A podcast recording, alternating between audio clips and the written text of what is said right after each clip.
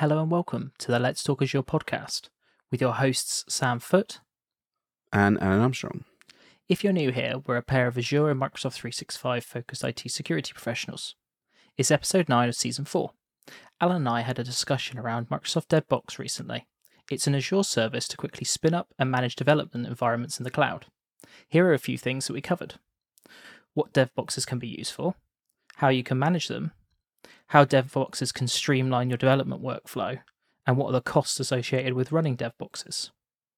We've noticed a large number of you aren't subscribed. If you do enjoy our podcasts, please do, do consider subscribing. It would mean a lot for us to, for you to show your support to the show. It's a really great episode, so let's get started. Hey Alan, how are you doing?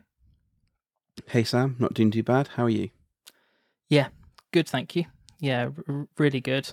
Um, it's it's it's summer. We had a bit of sun this week, which was nice for our very rainy start to August that we had. So, yeah, it's it's feeling a lot more summery here in the UK. Yeah, definitely, definitely. This week's been a lot better. yeah, um, we've, definitely. I've been off and I so it's been uh, it's been a nice week off. Previous week was yeah terrible. uh, weather-wise, hopefully. Yes, well yeah, yeah, you picked a great week. To be totally honest with you. uh, so, Alan, uh, DevBox. Um, should we, should we jump into it? yeah sure.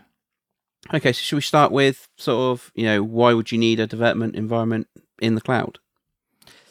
Yeah, so you know, it's it's probably worth starting from you know sort of how software is developed um, and the sort of you know software and you know third party systems that you might need.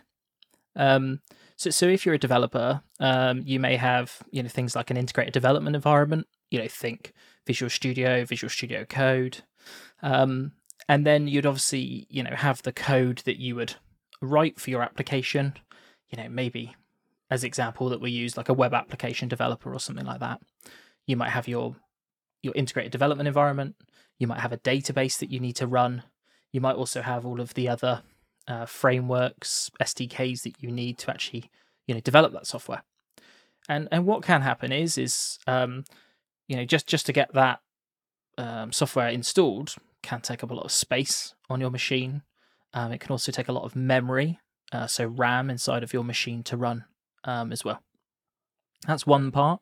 You know, you're maybe you know constrained by local resources. Maybe you've got a thin and light laptop. You know, uh, maybe you don't have you know oodles of you know uh, RAM and CPU performance. Also, the configuration of all of those tools to work together um, is complex. You know, it can take you know with a fresh machine, it can take a few hours to get all of that. Maybe even more than that if you have a complicated um, you know, sort of tool chain and and um, an application. So, um, DevBoxes hosted in a cloud service um, can make a lot of sense. You know, there's um, sort of infinitely more compute there. There's larger instances that you can um, sort of access remote into.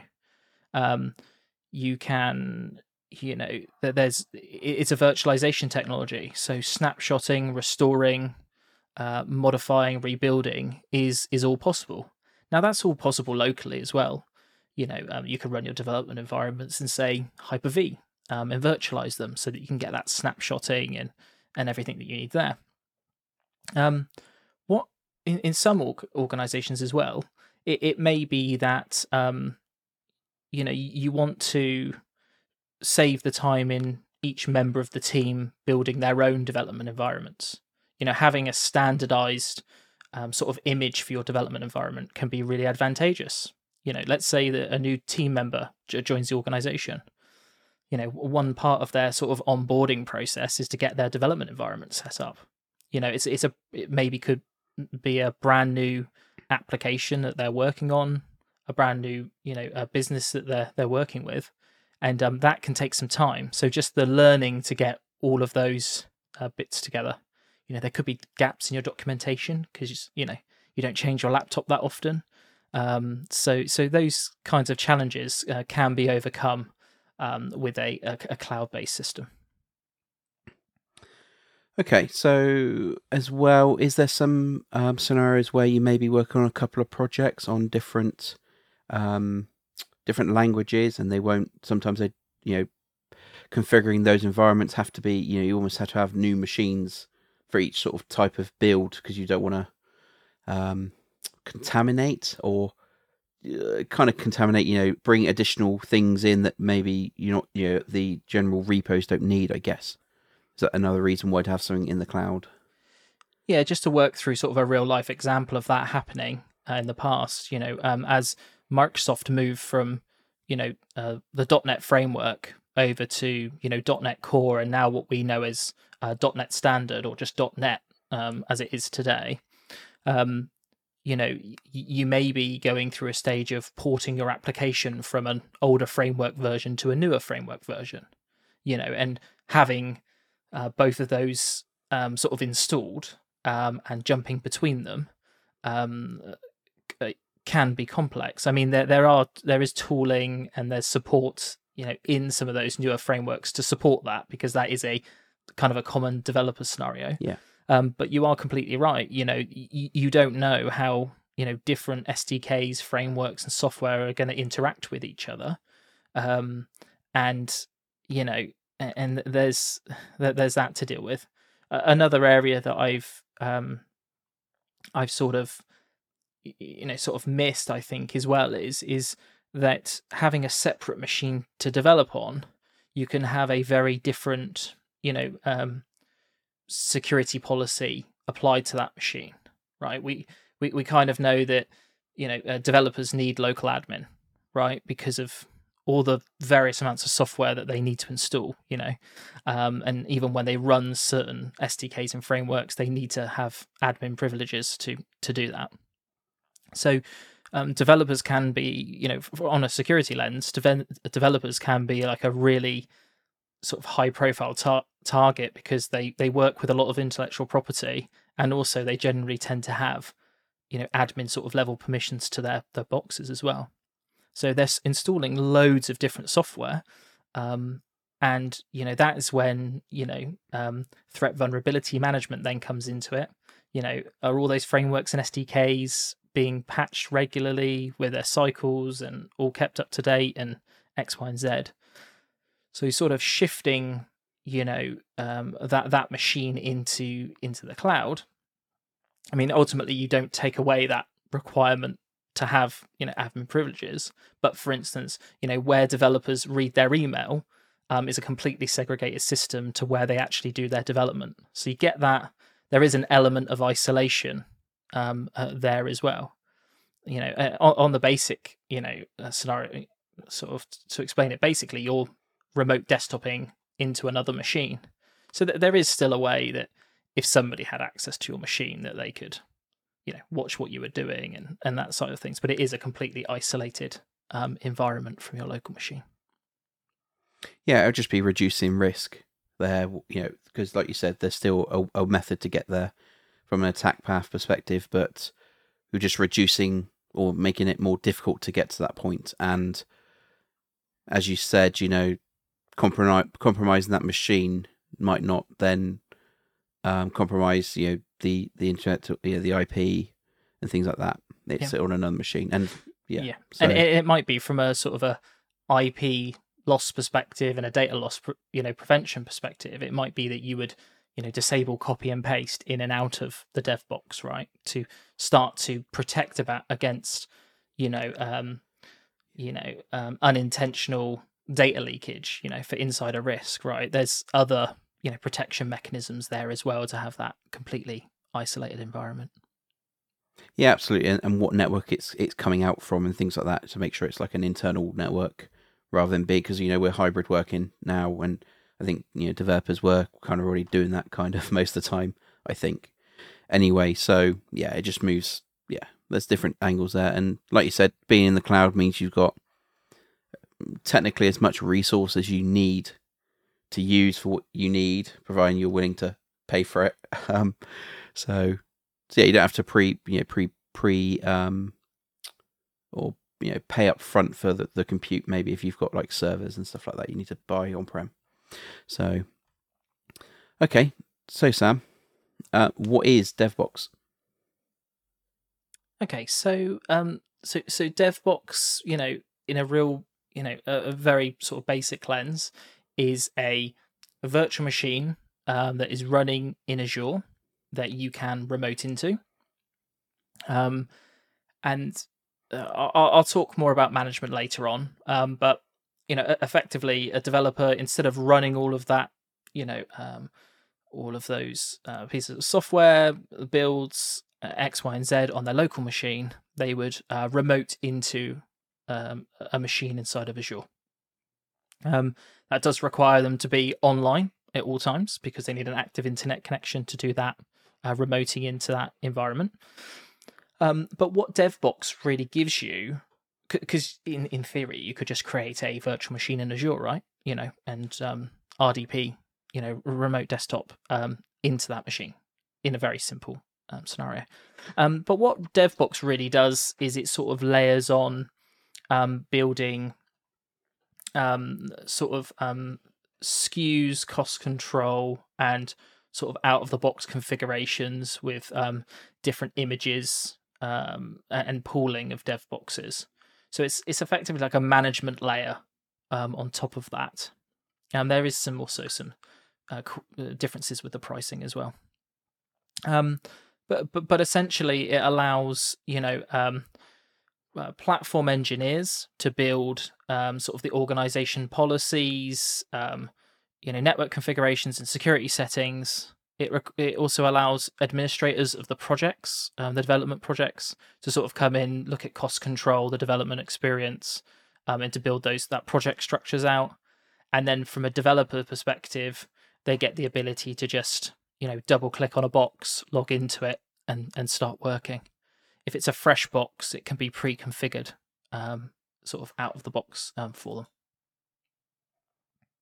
Okay, cool. So kind of kind of sounds a little bit like um, Windows three six five. Yeah. So if if you if if you think Windows three six five is is that exact same model really, but just for endpoints, you know, for I'll call them standard users really. Or I suppose you can use it for privileged workstations and, and bits and bobs, right? Yeah, but it's more um, subscription based, isn't it? And sort of one per user kind of thing. Yeah, that's that. That is true. Um, and I suppose the the SKUs that are available are very different. Um, the starting SKUs for DevBox are probably the maximum SKUs for you know um, Windows 365, right? So, um, so from from from that perspective, but yes, very similar concept. Um, you know, for that that remote um, endpoint scenario. Okay, so how so how do you manage the boxes then, the the dev boxes? Okay, so um, there's a, a few steps that you would go through, you know, to get a developer into a, a dev box. Now, it really depends on the size of your organization because when I talk about these three different sort of roles and responsibilities that I'm going to go through, um, it could well be just one person um, as well. So it, it's not, you know, um, absolutely massively onerous to do that. But what you do is you start off by creating a dev center, and and what that really is is it's a a way to sort of it's a it's sort of a container for all of the elements of DevBox. So when you want to go and manage your DevBoxes, you you you go into the Dev Center uh, in the Azure portal. Um, you would configure the network connection um, so so how the machine communicates, you know, to and from the internet effectively and other potential um, resources uh, in Azure. You would create a um, a DevBox definition. So that is sort of uh, defining um, the SKUs, um, the image um, that's going to be deployed um, onto that box as well. Um, so you create these definition files, and then what you then do is you create a DevBox project, and that might also represent your actual project um, inside your your organization. So it could well be that for a given you know development project, you might have multiple dev boxes, maybe for different people. Maybe you might have different dev boxes for different parts of your application. You know, maybe your application, you know, uh, some of your engineers work on, you know, the web application, some people work on the mobile applications, other people work on the marketing website, and other people work on the the retail store. You know, there, there may be different projects in sort of your overall um, your overall business. Now, uh, these types of tasks are really a, a platform engineer's role. So, platform engineering is really there to help manage the the infrastructure and the configurations of machines um, in the cloud. Now, the the massive benefit for platform engineers is that this is have this is like a management layer for them. You know, they're not deploying, as we've spoken about before, but they're not deploying virtual machines.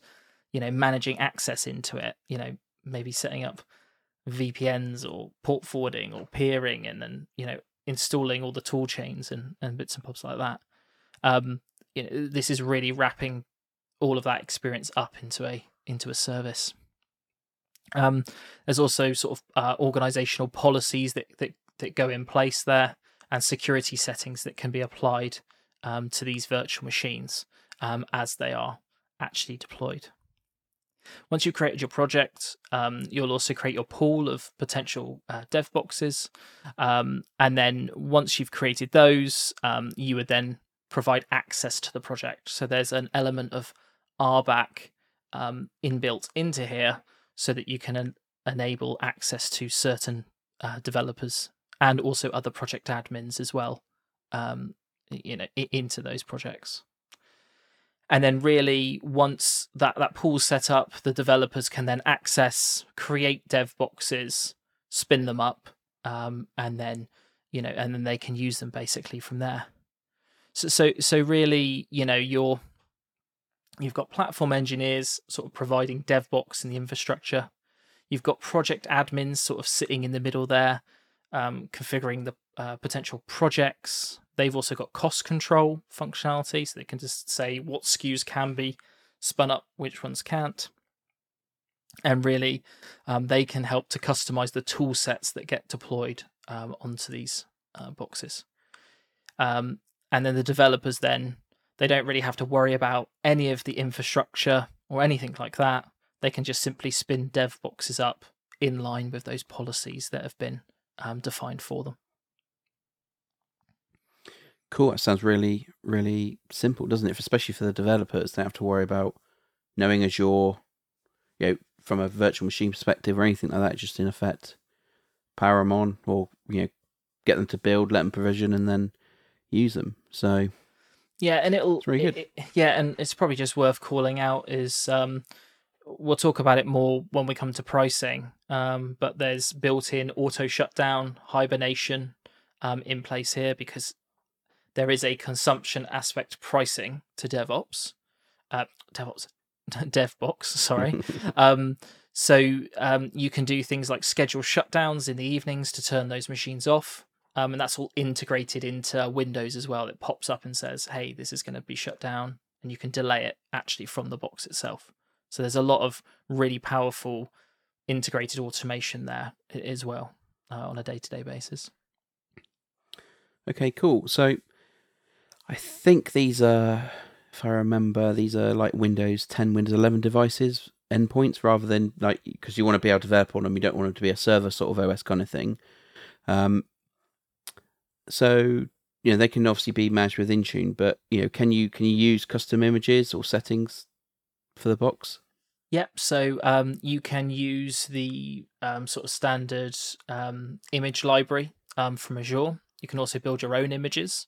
So it, it may be that you would probably spin up a virtual machine, uh, configure it how you wish, and then make a quick start image from it. I would have thought if if you've got a singular um, uh, box that's there. Um, what's also great is is that you know these machines have direct access to other infrastructure in Azure. Is probably worth talking about because you know uh, your your development teams might run from an actual shared development database, for instance, where they can all sort of interact with it. Um, so so you've sort of got a like a ring fenced like sort of network environment there as well. Um, but yeah, so we've got policies, we've got management with Intune, um, and then we've got um, images and settings for the actual dev experience, um, sort of built in uh, to the, pro- the the product. Okay, cool. So you kind of mentioned about you know talking to other resources in Azure and things like that. So what networking options are supported? Yeah, so um, when you um, uh, basically as you set it up, um, you can create a network connection um, inside of the DevBox Center, which can be a connection um, into a VNet um, that y- you may control. Um, it's going to do the same thing as Windows 365 and Azure Virtual Desktop. It's going to ha- it's going to handle your connection, broker your connection into the machine, um, even with that VNet peering um, in, in place.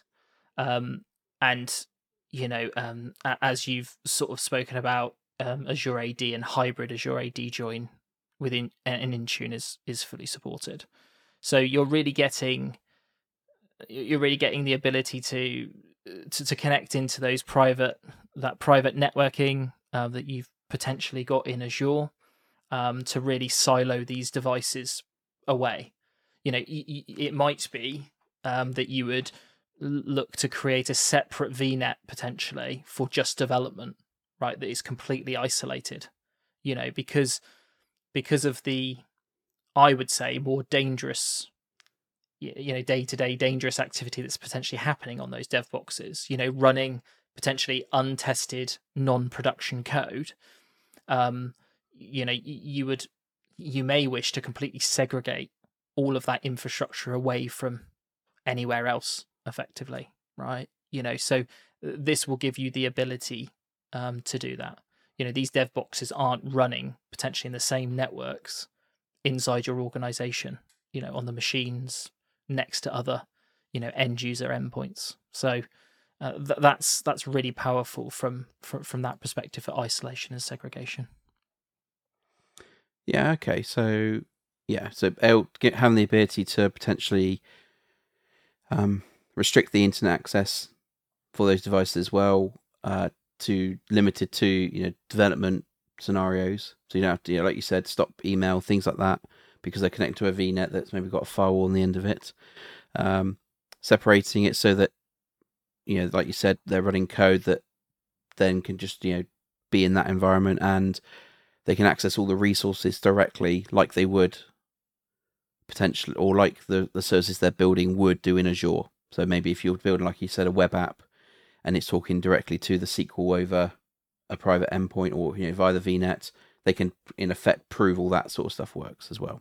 Not that it should be too much difference, but it's one of those extra things that you can check before um, doing it. Okay, so I guess you know they're they're out there. Developers are using them day in day out. Can we track their usage? Make sure they're being used. We haven't got resources sort of left powered on. I know you said there's some like auto shutdown things like that, but I guess that's if some of it's configured. Yeah, so there's um, diagnostic settings um, built in. Um, so there's a completely separate table. Um, I can't remember the name of the table um, that's created. I think it's Dev Center Diagnostic Logs, I believe, which is completely um, sort of segregated. There's you know uh, various different operations that are actually tracked inside of there and the results of those operations. So you, you could you could feed that into another system to to monitor that um, day to day to to look at you know the the access that's happening there. Um, so so you can you can start to feed and you've obviously got the endpoint analytics that you can pull from those boxes as well so it really gives you a you know um, as we've spoken about, you can potentially isolate that environment, pull the logs from it, and really see what's happening, you know, uh, in and out of that environment, um, sort of, you know, it's in near real time, uh, basically. So yeah, that is supported um, out of the box because you know these machines, you know, that they they could have your most sensitive intellectual property on them, right? You know, they are uh, the, it's it's sometimes scary the amount of value that are placed on on these workstations, right? So so having that visibility and that that segregated access is is is really powerful. Yeah, well, as you said, you know, um, you know, the intellectual property being stolen, things like that is one thing, but also if we think about, um, you know, supply chain attacks, you know, just a little bit of malicious code just dropping itself in there, and you not noticing, you know, seeing those kind of things happening on those boxes. I mean, that is, uh, I guess, say worst case scenarios here of that happening, but we've seen it in the world. Um, things like SolarWinds, things like that, where it's been, you know, it's been put into the into the you know into the, the software. So it's one thing to sort of keep it you know back of minds and things like that. But but yeah, okay. So we kind of talked about it a little bit, but you know, how much does DevBox cost? What's the pricing sort of mechanisms? Okay, so I I think I will probably start with the SKUs really, and just explain sort of you know how the sort of level that they start at. So the worst SKU, I'm using air quotes that you can't see. Um, you know, it's um, eight virtual CPU cores, 32 gigabytes of RAM, and 256 gig of storage is the worst SKU. Um, the best SKU is 32 virtual CPU cores, 128 gigabytes of RAM, and um, two terabytes worth of storage. Wow. So we're really talking about very high end, um, you know, potential resources. Now, I don't know of, uh, let's say, a laptop that has 32 CPU cores. There must be. Maybe there's workstation laptops that I don't know about. I'm guessing there is. They're probably Gonna be heavy. Gonna be heavy. Not very portable for Alan on the train. Yes, Alan. um, so, so, so really, you've got the flexibility of being able to, you know, um, sort of set your SKU for your, you know, in your DevBox definition, you'll set your SKU to what it is that you want to run, um, you know, your your development environments from. You know, some people may decide to run their development environments at a lower SKU to see what potential performance bottlenecks or impacts there are potentially. Um, so there's, different strategies like that. Um, so so there's a range anywhere from 8, 16, 32 virtual cores, from 32 gig of RAM up to 128 gigabytes of RAM. There's absolutely plenty of you know performance there, and I think it's probably worth noting that you know different projects with different roles can have different SKUs depending on what they need. You know, uh, it may be that one of your applications is a high, you know requires huge amounts of memory, as an example. You know, others may be more you know um, CPU uh, bound. So there's there's there's things to, to to think about and to to change there. Okay, just just before you go on, so it's not um, so Microsoft has specified um, SKUs that you're allowed to use rather than it being any type of VM on Azure. Yes, that's correct. Yeah. Okay, so kind of it does definitely count kind of sound like AVD where they're they're specifying the the SKUs that you're allowed to use. Um, the difference is, like you said, it's well, I guess we'll talk about it in a minute, but you know, with with a with Windows 365, it's you buy it as a subscription, so it's paid for in effect monthly. So how how do you pay for these ones? Is it the same thing? Probably one thing to call out actually, which is slightly different with the SKUs as well, is you can't mix and match virtual CPUs and memory and storage. Okay, so if you have eight virtual CPU cores, you always have 32 gig of RAM. The only difference between the SKUs is the storage. 16 virtual CPUs is 64 gigabytes of RAM, and the only difference is the storage. And then 32 virtual CPUs is 128 gigabytes of RAM. So you know, like in Windows 365, you can really tune. I want more cores, less RAM. Can't you do it in mm. that one? You can there's do a, that. there's a little bit, yeah. It's Little still bit a, it's can do. still a little bit sort of rigid. There is yeah, there is more flexibility, but Yeah. So you're kind of saying there's three there's three CPU and RAM combinations, and then it's then disk space changes. Yes. kind of thing. Yeah, but l- like you mentioned, no picking of the actual SKU in Azure or anything like that. That's all handled Microsoft side. Yeah. Um, and the actual pricing is interesting because there's it's like a capped consumption pricing model. So, I'll use the quotes lowest um, SKU as the example. So, eight virtual cores, 32 gig of RAM, and 256 gigabytes of storage. Now, the hourly compute on that box is I'll do it in dollars, one dollar sixty nine. Okay. The monthly storage cost is twenty one dollars forty seven for the two hundred and fifty six gigabytes of storage. Okay. But I'll I'll ignore that because it's you know that's that's obviously needs to be factored into your pricing, but that's not what affects this consumption limit pricing. Now, what's interesting is is the maximum price for that SKU per month is one hundred and fifty six dollars. Okay. And what happens is, is once you've used it for a certain amount of, once you get to, let me just work that out. I'm just going to fire up my calculator because I'm, I'm It's bad at 156 maths. hours or something, isn't it? divided by one dollar sixty nine. Ninety two hours, Okay. right? So once you get to ninety two hours, you're then capped at the hundred and fifty six dollar price point. Okay. So if I divide ninety two by four point four for the average number of weeks in a month, you get to uh, basically 21 hours a week.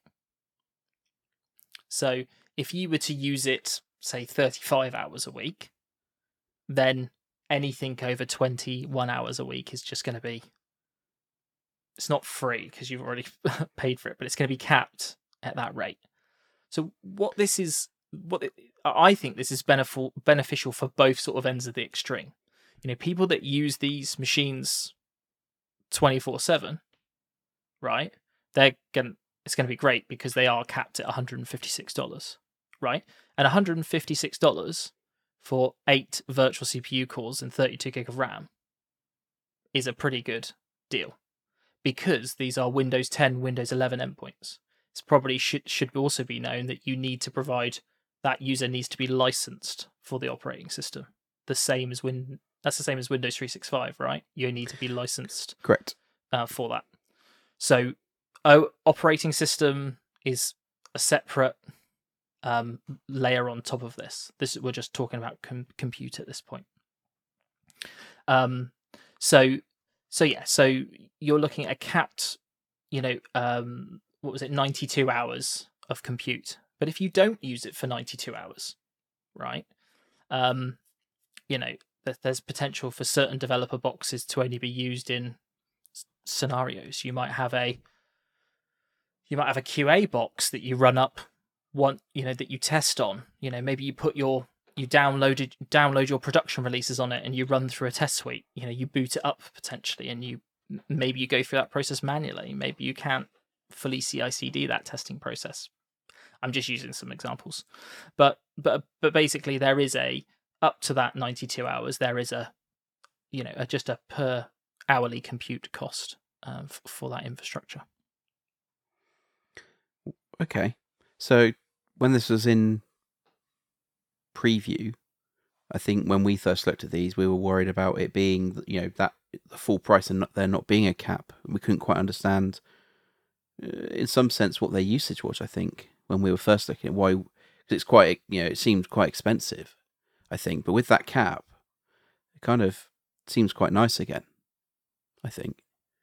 Yeah, exactly. Yeah, and it's um that that uh, you know because because basically it gives you the best of both worlds because if you do use it for say an unlimited amount you can't use it for an unlimited amount because only a certain number of hours in a month right so it's in theory it's Yeah. capped by time but if you do use it a lot i don't really think $156 for that instance is potentially that expensive. I mean, you could always make the argument of capexing a laptop and then you know using it for four years, right? But you know, an eight virtual, uh, an eight CPU core, thirty-two gig of RAM machine is what two and a half thousand dollars, two thousand dollars, maybe more than that if you're going workstation. It's you know, yeah, and it's it's not just that though, is it? It's the uh, what happens? It breaks exactly. scenarios, things like that. You know, you got to buy another one to replace it. Yeah. You got the downtime. Probably worth calling out that you can sorry um that you can connect to it with a a browser. Just like you know um windows you can connect to win yeah you can connect to windows 36 both avd and windows and AVD, yeah. yeah you can do those both. Um i saw the same thing. It's not the same thing but it is the same thing. Um so you know that there is that business continuity perspective as well right?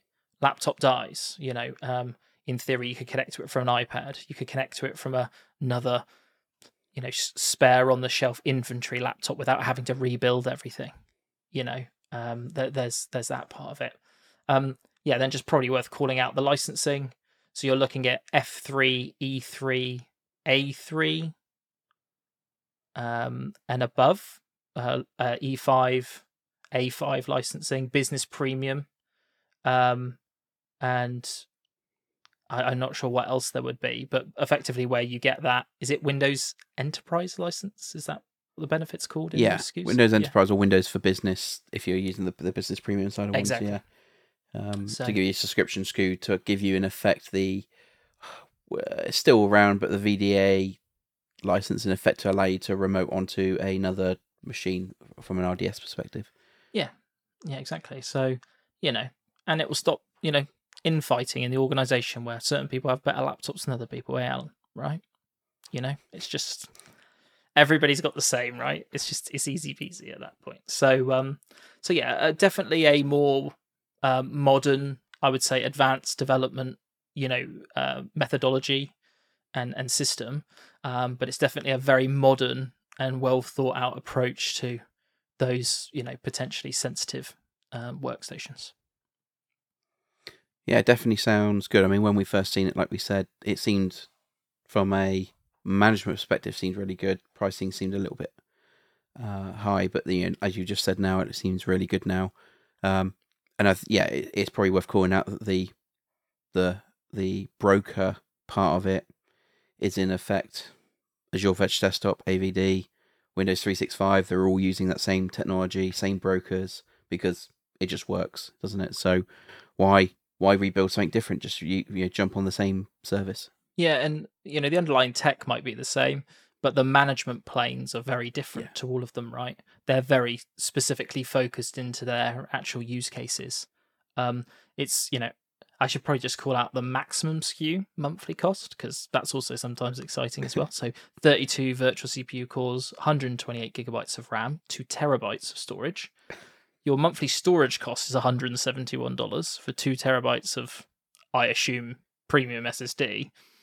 Um, and your hourly compute is $6.74, um, capped at $710 a month. so if you have a de- if you have a development need um, that requires 32 virtual cores and 128 gig of RAM, um, yeah, there's a there's a SKU there for you as well slightly eye watering um, at that price, but fingers crossed you're not running it. Yeah, can, can, you imagine the cost of a physical device though? With that? Well, that's and and that's it. What what what is that? That's is that Mac Studio? Probably, I would have thought, um, mm. and other probably high end workstations, right? And you're probably talking I, I, I don't know actually. I don't know at those sort of crazy high numbers what the ROI is on both sides, right? It might be actually the more RAM you put in per gigabyte, it becomes cheaper, and I don't know. So you know, yeah, I, I guess on some of those boxes though, if if we're thinking it's going to be more of a desktop than a laptop, then you're also stopping yourself from being mobile. I mean, yes, you can remote that machine, but then you've, like you said, you've got to put in VPNs and everything to to jump oh, onto yeah, yeah, all the software yeah. to to jump onto it at least. Yeah, and it's so. your responsibility like all of the infrastructure and all the layers in between you know um, this is this is microsoft providing it to you right as a service. So um, it's it's for them to worry about the the uptime of it. Okay cool. So is there anything else you can think of around uh, dev boxes more dev box no i think it's going to be you know up to an organization to work out you know the the ROI, the risk reduction potentially, you know, the reduction in management and overhead, um, whether, whether it's going to be worth it for them. Um, I think for the re- repeatable, you know, environments and development experience, I think get massive savings there um, just straight away, and being able to change your SKUs and you know decide your performance is is pretty powerful.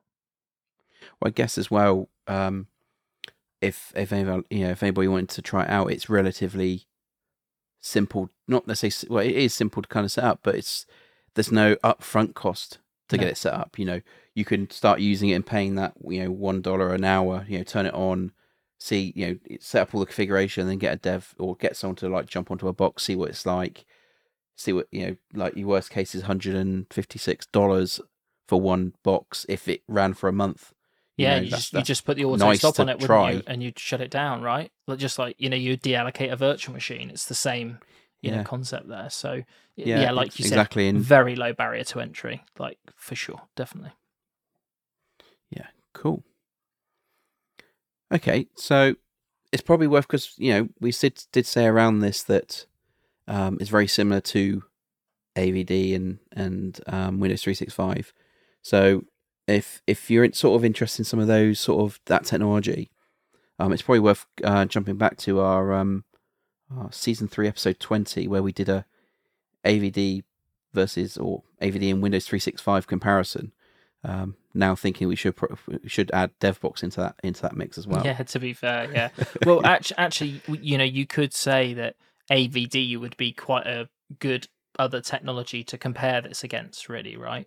Because if you do need SKU flexibility and Yes. images, you know, AVD can also do quite a lot of that, can't it?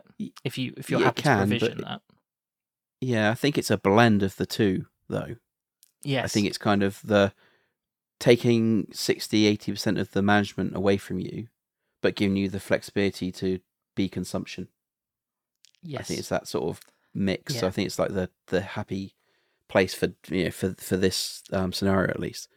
is it the Goldilocks? Is it you know they're just they're just For right developers, our- yes. For developers, yes. Because you haven't got to manage, you haven't got to manage the hosts and everything in AVD, Exactly, and yeah, you I don't have to agree. give someone a SKU that's that's only one per.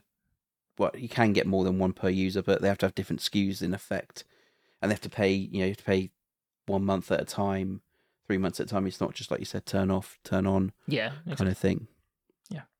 So Um, so, Alan, it's, it's your episode um, next. Um, what are you going to be covering?